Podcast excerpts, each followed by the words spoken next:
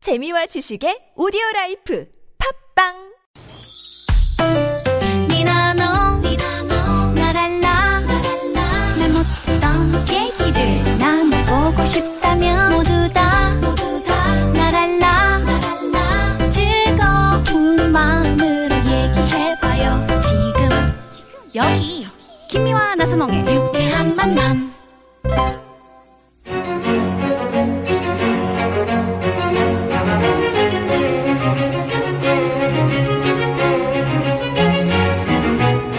이렇게 만난 김미화. 나선홍입니다. 사부의 문을 활짝 열었습니다. 네. 자, 오늘은 우리의 삶의 자양분을 보충해 보는 시간입니다. 그렇습니다. 귀로 듣는 보약이라고 할 수 있죠. 이야, 네. 표현이 멋진데요. 예, 그 노래도 있지 않습니까? 뭐요? 가요? 어떤 거? 보약 같은 친구. 아, 뭐야. 아, 진심오 씨 노래. 네네네. 키가 되고 살이 되는 명강의를 듣는 코너 에, 고급진 강의. 점점 끙끙대세요. 아, 아유, 끙. 아유, 점점 그러네. 끙끙대세요. 끙끙댈수록 네. 이게 좀 아, 끙끙대는. 맛있으면 사네요. 네, 네, 네. 표현이 딱 맞네요. 고급 쪄져서. 네. 네. 자, 오늘은 코미디언이자 가수, 또 철인 삼종 경기 선수이자 작가, 영화배우 이동우 선생을 모시고 인생 얘기를 듣고 있습니다. 예, 영화 배우 이야기가 나와서 예. 오늘 그 이강 보니까 아까 그 다큐멘터리 시소 네. 이야기도 해주셨습니다만은 이 제목이 시소예요. 네, 시소. 네, 예, 네. 요 저 음. 이강 바로 들어가 봅니다. 네. 네, 이동호 선생님. 네, 네. 시소에 관한 이야기. 우선 제목 시소 어 음, 저한테 이렇게 질문 주시는 분들이 많이 계세요. 네. 어, 아까도 말씀드렸지만 임재신이라고 하는 친구하고 음, 여행을 하던 중에 문득 시소 생각이 났어요. 음. 어, 일단 영어 시소인데요. 그렇죠. 예. 아, 시소. 저는 봤던 사람이고 임재신이라고 하는 친구는 현재 보는 사람이고 네. 어, 의미 전달이 되겠다 하는 생각이 들었고 곰곰이 생각해 보니까 시소라고 하는 놀이기구가 놀이터에서 보면 정확한 거리 절대적인 그 거리를 지켜야만 균형을 이루고 놀 수 있는 그렇죠. 우리 인간 관계가 그랬으면 참 좋겠다라는 생각이 들었어요. 네. 어, 사랑도 아닌데 사랑 일합시고 사람을 구속하거나 괴롭히는 일도 많이 있고요. 너무 맞아. 음. 지나치게 그 안으로 들어가는 거죠. 어, 절대적으로 그 사람의 영역이나 환경을 어, 이렇게 좀 존중해줘야 하는데 음. 너무 깊이 파고드는 거죠. 그래서 아파하는 분들이 주변에 많고 아니면 필요 이상으로 너무 멀리 가버리는 사람들도 그 관계 때문에 또 힘들어하는 그런 삶을 살고 있는 것 같아요. 대부분 보면 음. 그래서 적당히 그 영역을 지켜주면 그, 저, 그 거리를 늘 적당한 거리를 유지할 수 있고 그게 어려워요. 부부 참 사이도. 음. 어려워요. 부, 아, 부부 사이가 제일 어려운 것 같고요. 또그 네. 그 가족. 가족 그죠? 내내 네. 아이. 어떻게 보면 슬픈 얘기지만 가족이 우리한테 가장 음. 더. 큰 슬픔을 줄, 수- 맞아. 주는 더 아픈 경우가 이야기도 많아요. 음. 그냥 네, 네. 아무 생각 없이 탁 뱉었는데 네. 그게 네. 너무 아프게 와닿는 진짜 거. 음. 그래요. 그리고 또 시소가 매력적인 게 그 기억들이 있으시겠지만 에, 마주보면서 친구를 재밌게 해주려고 하잖아요. 그렇죠. 오르락내락하면서 음. 네네. 그러면서 자기 자신도 자연스럽게 재밌어지잖아요. 갑자기 엉덩이를 확 뜬다든가. 그렇죠. 음. 네. 먼저 먼저 재밌게 근데 시소 해줘야만. 가운데 서 있으면 재미 하나도 없거든요. 그 가운데 왜 서 있는지 모르겠어요. 왜 서있어? 가끔 누군가. 근데 누군가 예, 예. 근데 네, 누군가 서 있는데 그 친구는 또 내가 균형을 잡아주는 사람이라고 생각하는 거죠. 그렇지도 않은데. 그런 면에서 임재신이라고 하는 친구와 제가 이 영화에서 음. 그런 모습, 그런 관계로 관객들한테 비춰주면 좋겠다 해서 시소 이야기를 했는데 결국은 그게 3년이 지나서 이제 개봉을 요즘 이제 상영을 하고 있는데요. 네. 제목으로 채택이 됐죠. 아. 감독님이 그 굉장히 좋다. 제목으로 음, 좋다 하셨어요. 제주도에서의 열흘간의 네. 여행. 아. 네. 네. 이것이 이제 다큐로 그냥 쭉 그냥 그럼 뭐- 열흘간에 네, 로드 제주도 뮤지션. 오면 네. 어떤 공간들이 나와요? 아니 그러니까 음. 영화를 생각한 게 아니고 그냥 네.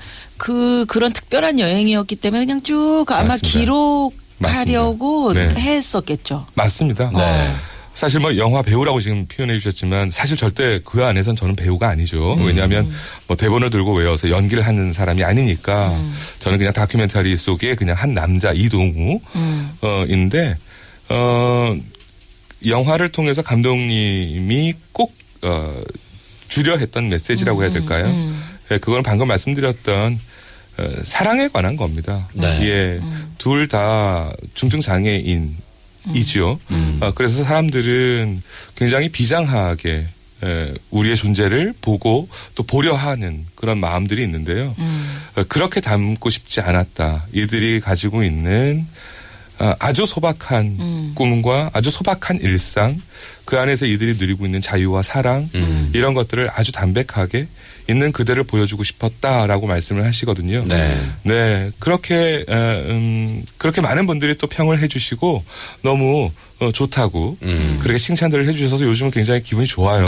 진짜 기분이 좋아요.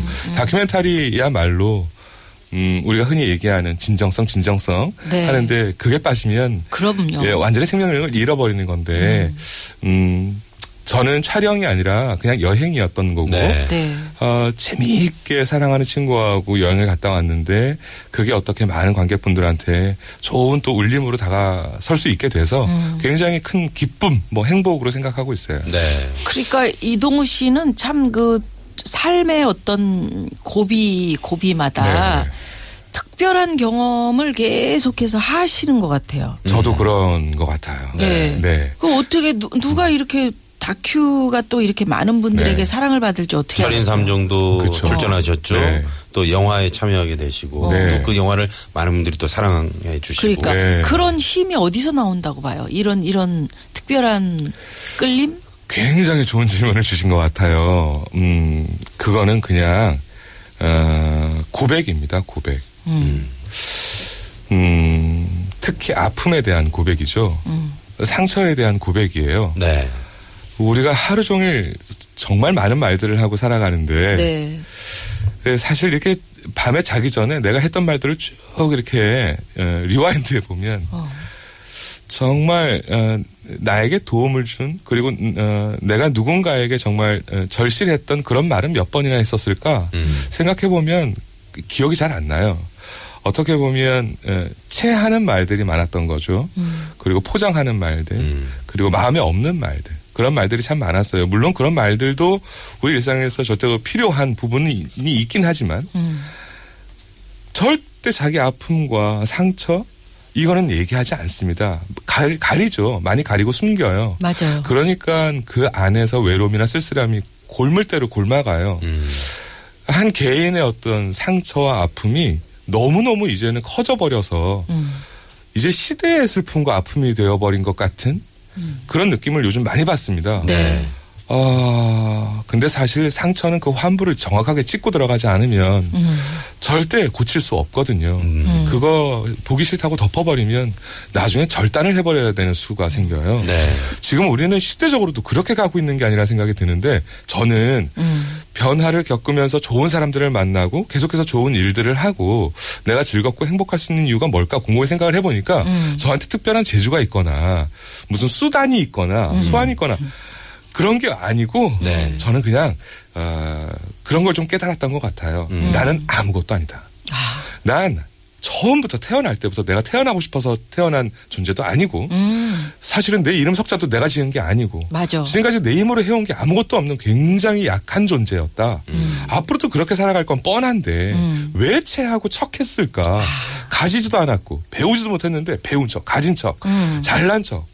너무 했던 거죠. 네. 너무 부끄러운 거예요. 그래서 진짜 어. 아, 나는 아무것도 아니니까 제발 좀 도와주세요. 난 이런 걸 해보고 싶고 난 잘할 자신이 있어요. 네. 그런데 누구의 도움이 필요해요. 그러니까 다 나타나요. 어. 네, 다 그 뜻이 좋다. 나도 같이 해보고 싶다. 굉장히 신비로운 체험을 많이 하면서 살아가요. 음. 네. 이제 다음 달이면 정규 세즈 2집이 나오는데 어휴, 네.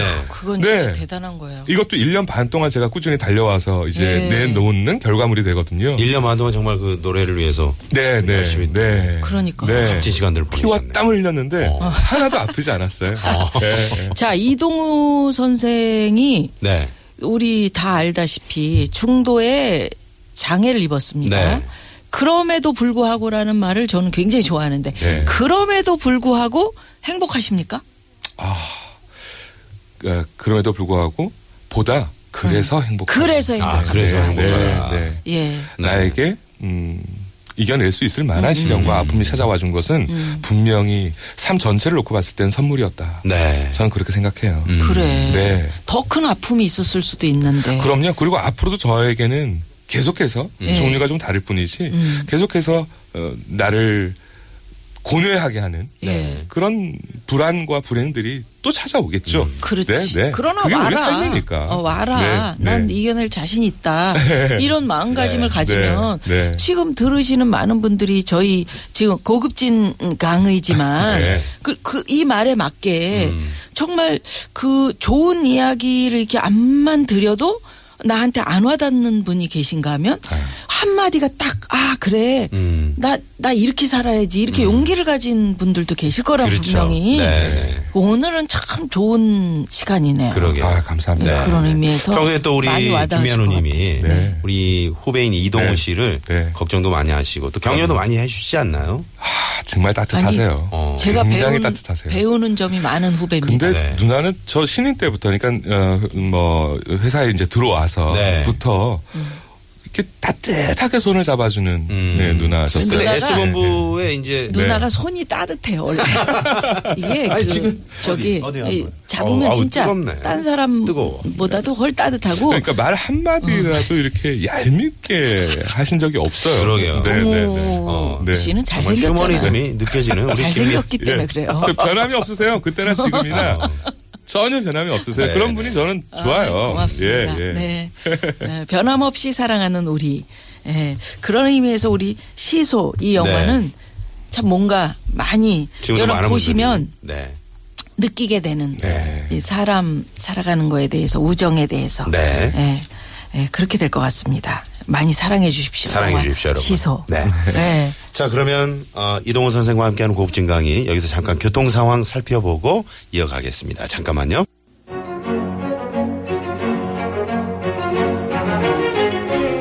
고급진 강의. 강의. 예, 마지막으로 같이 좀 해주시도 혹시 아. 피부로 느끼셨으면서 그렇게 아니요. 앉으시면 어떡해요. 네. 아까보다 조금 더 끙끙대실 것 같아서 기다리고 네, 네. 있었어요. 자. 우리 다 함께 끙끙대잖아요. 조금 더 끙끙대요. 자, 하나, 둘, 네. 셋. 고급진 그 강의.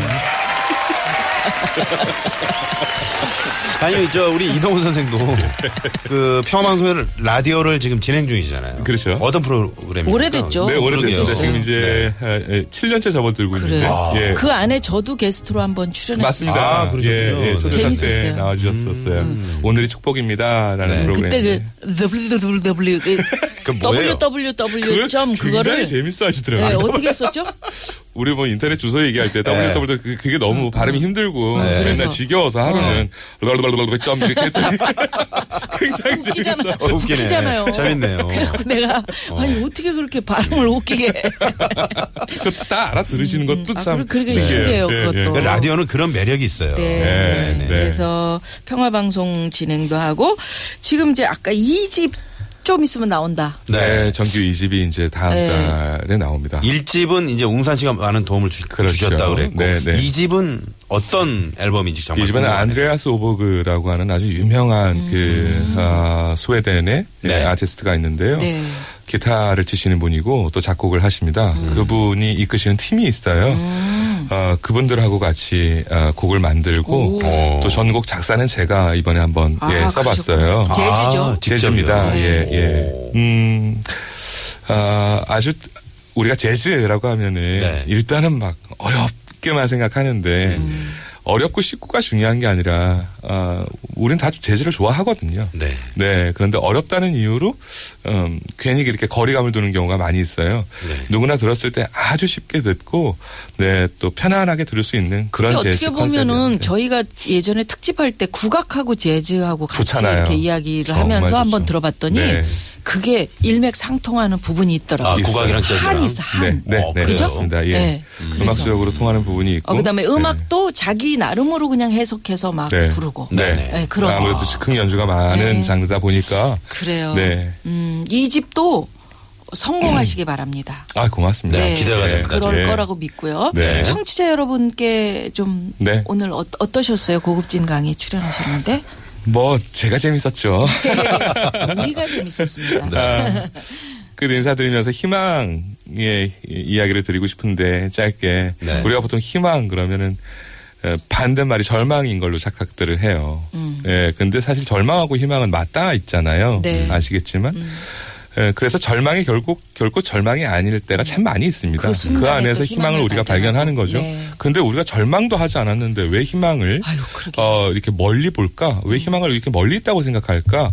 왜 희망을 갖지 못할까? 이 시대는 생각해 보니까 희망을 괴롭히는 거, 희망을 더 멀리 하는 거는 절망이 아니라 욕망이었던 것 같아요. 음, 욕망이 결국 우리를 아프게 하고 곰게 했었던 것 같거든요. 네.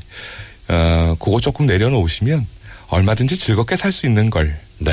네. 이 얘기를 드리고 싶어요. 그래요. 네. 이동호 씨 오늘 네. 정말 고급진 강의였습니다. 고맙습니다. 고맙습니다. 네, 오늘 예. 끝곡은 그러면 이동훈 씨. 일집 때의 시간, 아, 어, 네, 시간. 시간이라는 곡. 네. 예. 아, 이 노래 들으면서 네. 여기서 또 인사를 드려야 될 것 같네요. 인사드리죠. 또 봬요. 다음에 뵙겠습니다. 감사합니다. 예, 네, 건강하세요. 네. 네. 자, 11월 24일 목요일 유쾌한 만남 마칩니다. 네. 오늘 마지막 곡으로 이동우 씨가 노래하는 시간 들으시고요. 네, 저희도 네. 여기서 인사드리죠. 지금까지 유쾌한 만남 김미화. 나선홍이었습니다. 내일도 유쾌한 만남.